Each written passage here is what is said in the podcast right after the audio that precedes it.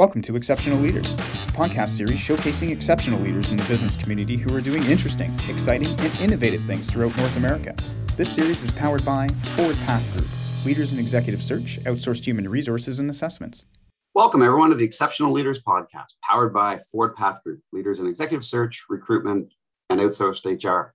This is the series where we put a spotlight on exceptional leaders and spend time understanding more about them, their leadership, their successes, and their challenges. My name is John Watts, I'm one of the founders of Forward Path Group and your host today. I'm so pleased to have an absolutely exceptional leader today join me. His name is Mr. Kirk Serjeantson. Uh, Kirk is the Chief Information Officer at Arbour Memorial, Canadian company engaged in providing interment rights, cremations, funerals, and, and services to thousands of families each year across Canada. First established in 1947, the company is now comprised of dozens of cemeteries, close to 100 funeral homes. They're going through a significant change management process in terms of digital. I'll let, and, but I'll let Kirk get into that a little bit later on this podcast. Kirk, welcome to the Exceptional Leaders Podcast, and thank you for joining me today. Thanks, John. Thanks for having me. Good morning, and uh, I'm looking forward to the conversation. Awesome, awesome. So let's get into this. It's a, a bright fall morning this uh, in Ontario here. Um, first of all, just you know, I, I gave a, um, a brief overview of what you're currently doing now and why I think your passion around creative thinking and innovation is important. But maybe just give a, a, little background on yourself, a few minutes, where you came from. I know you're back at Purolator days and been in the transportation industry. So give us a little overview of uh, who you are. Sure. And I don't mean to go back too far, but I think it's sort of relative to some of the commentary you were giving on my background. But um, you know, I graduated from university with a kinesiology visual arts degree, which seemed really weird at the time, but uh, will make sense as I kind of go through my history. Um, coming out of university, worked for Loomis, and uh, Loomis Courier at the time was the fourth largest transportation company in Canada. Started off in sales, but during that time, got a real passion for IT and started taking programming courses on the side, and um, you know, really getting into the technical pieces of um, of the business. So uh, job posting came up for an analyst within IT, and I applied for it. And uh, you know, the first huge lesson I got um, as a leader or as a potential budding leader was uh, I was up against a few engineers, did not have an engineering degree, and um, so to compensate for that, I went to the warehouse to hang out with the warehouse staff to understand the technology uh, that was being evaluated in, in this job posting, and um, you know, spent hours out there working with them, working with the technology, um, coupling that with some of the technical background I accumulated through education. And when I went for the interview, um, I was up against, I guess, five engineers. And uh, and I when I started talking about the tech, they're like, "Oh my gosh, you're an expert! Like you've got the job." It was almost like immediate. Really? And when I when I got out of the interview, the inter- engineers were like, like they're all making fun of me. Like why did you even apply? You don't have the credentials. And so i took that as a bit of a challenge. And as i as i stepped out i got the job and they were just mind blown. But you know there there was the first huge lesson for me as a leader is never take things for granted. Uh, there's always learning and you can learn from uh, operations right? So completely separate uh, piece of the organization but sit, sitting there on the warehouse floor working with with everyone and and understanding and talking you know i just gained so much about the organization that i was perceived as this expert. And i really wasn't. It was just you know probably a cumulative six hours of of uh, warehouse work. But uh, so i started there.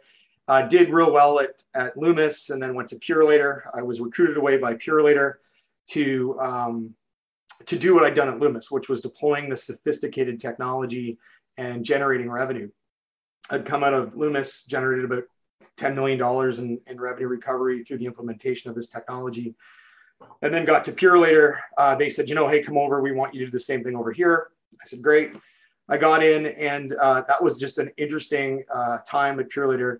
When I got in, they said, okay, Kirk, our, our revenue stream is 50 million. You need to get to 56 million. And I said, okay.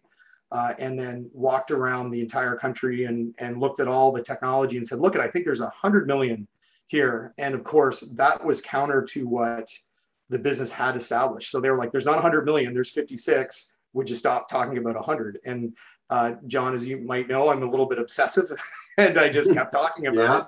And they kept saying, be quiet and just get 56 million. So I achieved the 56 million and then I just kept saying there's 100. And so finally, uh, another great moment in my career and a great leadership learning um, was sitting down with the COO, and he said, "You know, you've been doing a lot of talking.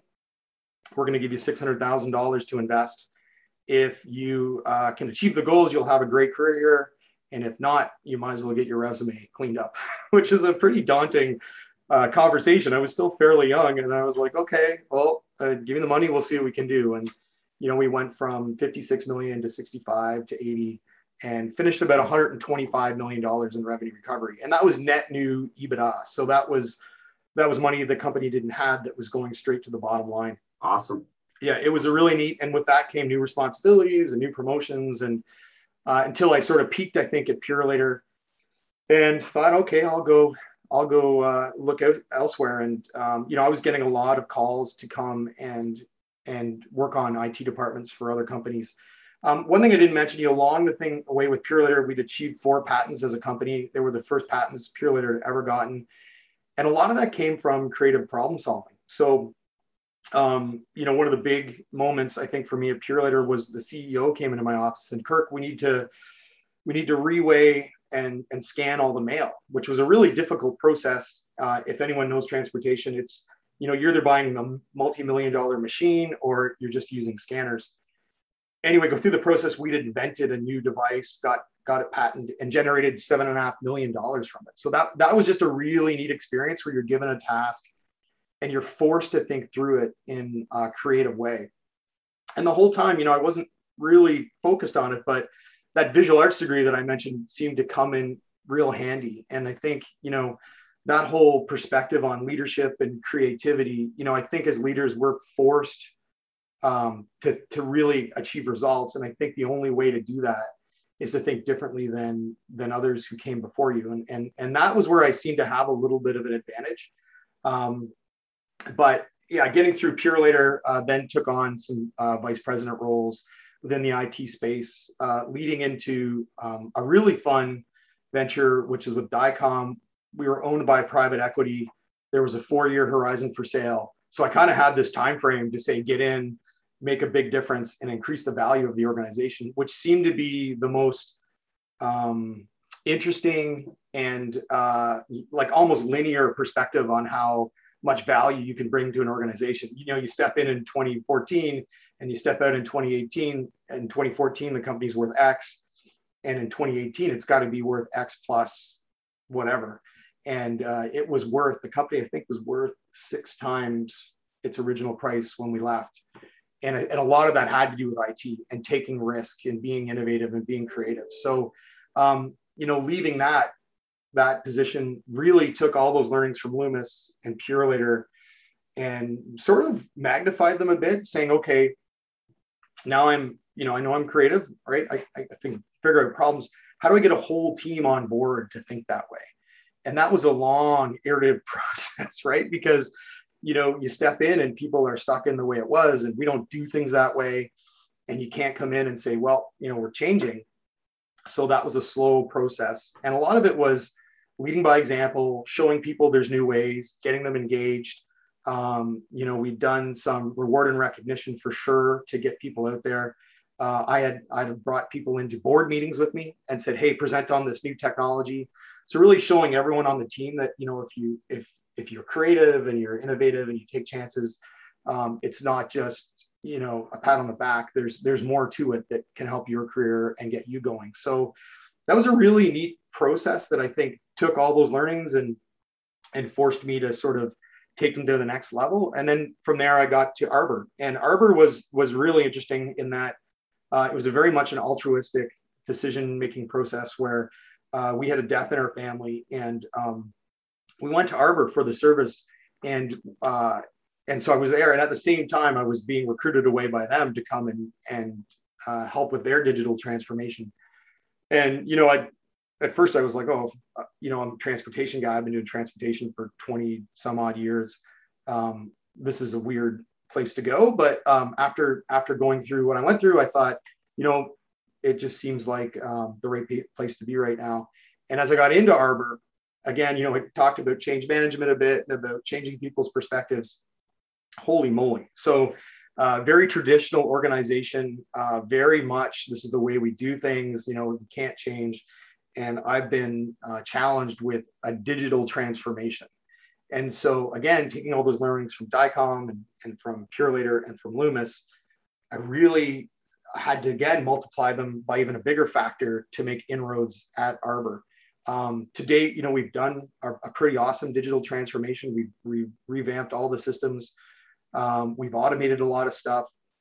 We've created a better customer experience, uh, but it came at, at great pains trying to get not only my team on board with the change, but now I was now I was reaching into the rest of the organization and trying to get them to change as well and that was really uh, a difficult process but you know through pers- i guess you know through good change management pro- uh, processes good communication reward recognition we're now sort of changing that organization in a very positive way but again it, every every time it seems like accept a new challenge it's just we have to take it up a level because of how intense the aversion to change and creativity is yeah interesting sort of the concept of exponential learning, right? So you've gone through multiple phases, all in the transportation industry, and then you jump to something completely net new and maybe more of a traditional conservative um, type of business.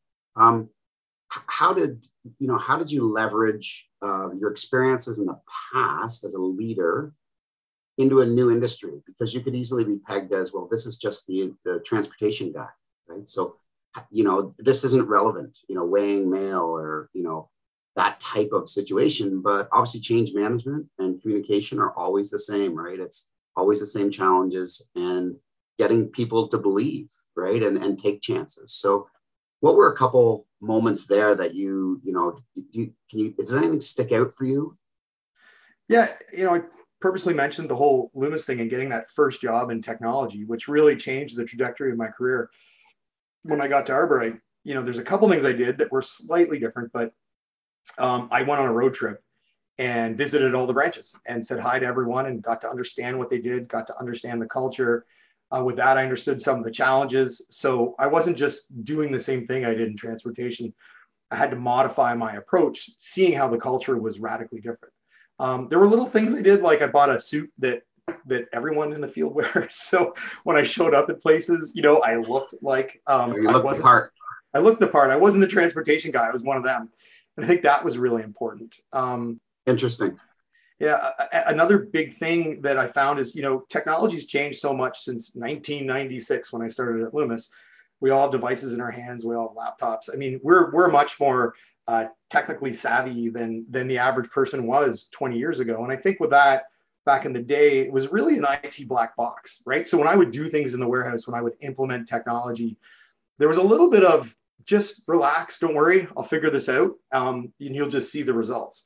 I think nowadays, with everyone's um, understanding of technology, you know, and, and passion for it, right? Like if you talk to people about how they watch TV or how they communicate, you know, they're really passionate about social media or they're really passionate about some of the technology that drives their social uh, interactions um, that passion is going to bleed through and work. So with that, instead of that uh, black box approach, I need to take a more integrative approach and start getting people to get engaged in the technological solutions, whether I do exactly what they say or at least take snippets of it so they feel they're being listened to. Then I find adoption's a lot better. So I do have a bit of an analogy for this that I do think IT leaders need to move from doctors, right, where they're prescribing technology hey, John, take this Blackberry, you'll feel better in the morning. And you're like, oh, I don't want to take the Blackberry, but fine. To therapists, right? And um, instead of prescribing solutions, you're, you're saying, lie back on the couch, tell me your problems, and let's talk through this together. And so I find that approach of, um, yeah, I might be, you know, quote unquote, the technology expert, but so are you, and I value your opinion, and we should really have a conversation about about this. Um, there's a lot that comes with that, though, because not everyone is as technically savvy as you need to make those decisions. So there's a lot of pressure on me as an IT leader to break down concepts and technologies into really understandable chunks so that when I do present to the CEO or even to the frontline worker, when I'm talking about you know uh, different aspects of technology, I'm talking in a way that they can understand and they can have input on the decision making. Now, not saying that's perfect. I still have yeah. a lot yeah. of change management challenges, but it mitigates some of it, right? So that things are a little bit easier. And um, you know, just a quick story that as a Purolator, we did a huge mobile program. It was probably the biggest mobile change in Canada at the time. And I remember deploying these scanners and the whole thing blew up. And so I went across the country with the change and, and so I could look drivers in the eye. And, and one driver came off the road in, in Saskatoon and um, I said, how was, how, how was your day with the new scanner? And he threw the scanner at me. I got my head and I caught it. It was like, he's like, terrible. I hate this, this, and that. And I said, okay, hold on. And I called up my IT department. I said, okay, this is what, so speaking to the phone and tell them what you hated about it. And he did. And then I cradled the scanner and I said, watch this. And you could see the scanner turn on and someone was logging in. And then he came the next day, he came in with the same scanner. And I said, how was it? He threw it at me again. And he goes, a lot better. right. But you know, that was a, that was sort of the seed for me to say, yeah, there's still anger there. There's still frustration because it's different. Yep. It was slightly mitigated because of that engagement. So I really try now uh, in, in the later stages of my career to force that type of engagement. Again, that's through uh, really bringing concepts in terms people can understand and having a two-way conversation. And in some some cases, dressing and talking like you know yeah. the frontline workers walk, so they feel the comfortable. Right. Exactly. And I think that's important. And too often IT people miss that, right? Because we're so in a different world. And I think we've got to bridge that gap. Awesome. I'm going to bring you back to the leadership therapy couch that you uh, uh, that you just spoke of. Um, change gears a little bit. So bring yourself back to when you're 18 years old. What would you give yourself some advice uh, around leadership if you had to go back now? Now you're you're looking at yourself on the on the therapy couch. Right. So uh, as you can probably tell by this podcast, I talk really quickly. I get super excited, uh, and I think passion's good when I was 18, I was uh, I would I would in a very complimentary way say I was wildly passionate, but I don't think it was a very uh, complimentary uh, passion perspective, right? Where it was almost yeah. forceful and and I just really believe in this and and and you got to believe in it too. And it was almost like a battle, right? I'm going to force you to believe in what I believe through passion and um, and what I you know my, my 18 year old self as I spoke, I would just get louder and louder and louder. And I figured that was the way to convince people. I remember um, those days, Kurt. Uh, yeah, probably um, scarred from it, as I'm sure many are. But, uh, you know, today I think the passion, I would say, hey, keep the passion, but bring some empathy, right? And I think, I think that's the passion empathy has got to be one of the best ways to get people on board. Like, I, I totally believe in this, but I, I get your perspective. Yeah. And let's talk through your perspective and let's have a conversation. And then hopefully by the end of it, you'll be as passionate as I am. But if you're not, at least you're on more on board. Yeah, right? exactly. we need more of that in this world. Right. Uh, one right. final question for you, Kirk, um, and it's what we try to. It's our sort of key question on our podcast is: if you go back in time to any period of time throughout history, um, you could have a drink with an exceptional leader. Um, who would you pick? Sort of what questions would you ask them? Line of questions, and then uh, most importantly, what would be your bever- beverage of choice? Right. Uh, so I would say Joan of Arc. Um, and, and a lot of it goes in, wow. in line with, uh, with the stream of consciousness from this conversation. I believe she was exceptionally passionate and rallied a lot of people. And not only did she rally a lot of people to her cause, but even after death, there was sort of this perspective of her. Like it's almost like her passion and her conviction resonated through time and uh, so I think that that's amazing. And then, you know, um, I think the questions I would ask her like, "Do you ever think you're wrong?" like, you know, sometimes yeah. passion needs to like, be. Are you really sure? Right, with some uh, introspection. So just, and I would love to know about um, if she is introspective because she did some amazing things, and you can't do that on passion alone. There is a real uh, level set of you know where are my weaknesses what do i need to work on how do i get here right to, to do what she did so i think a lot of it would be around how does he um, maintain that passion at the same time work on um, that introspective nature to become better yeah and, with and that think, intellectual honesty right with the passion right. 100% yeah. and then if we uh, absinthe I, I would of course i think with her i would drink absinthe just to see if oh. drank enough if maybe you know st michael would speak to her again or something but uh, absinthe would be the absolute that would drink. be the drink that's awesome kirk i um thank you so much for your time today. Really great to reconnect over. Uh, we've stayed in, you know, within boardrooms on rugby pitches and and uh, different places throughout our, our lives. But uh, really want to say thank you. You've been uh, really exceptional insights into into leadership and uh, wish you all the best. And we'll be in touch soon. Thank you, John. I'm sure I'll see you on the ice come winter. I hope so. I hope so. Awesome. That, that concludes our uh, leadership podcast. Uh, everyone tune in next time and uh, hope you enjoyed the day. Thanks. Bye-bye, Kirk. You. Bye. Thanks for listening. This edition of Exceptional Leaders has been powered by Forward Path Group, leaders in executive search, outsourced human resources, and assessments.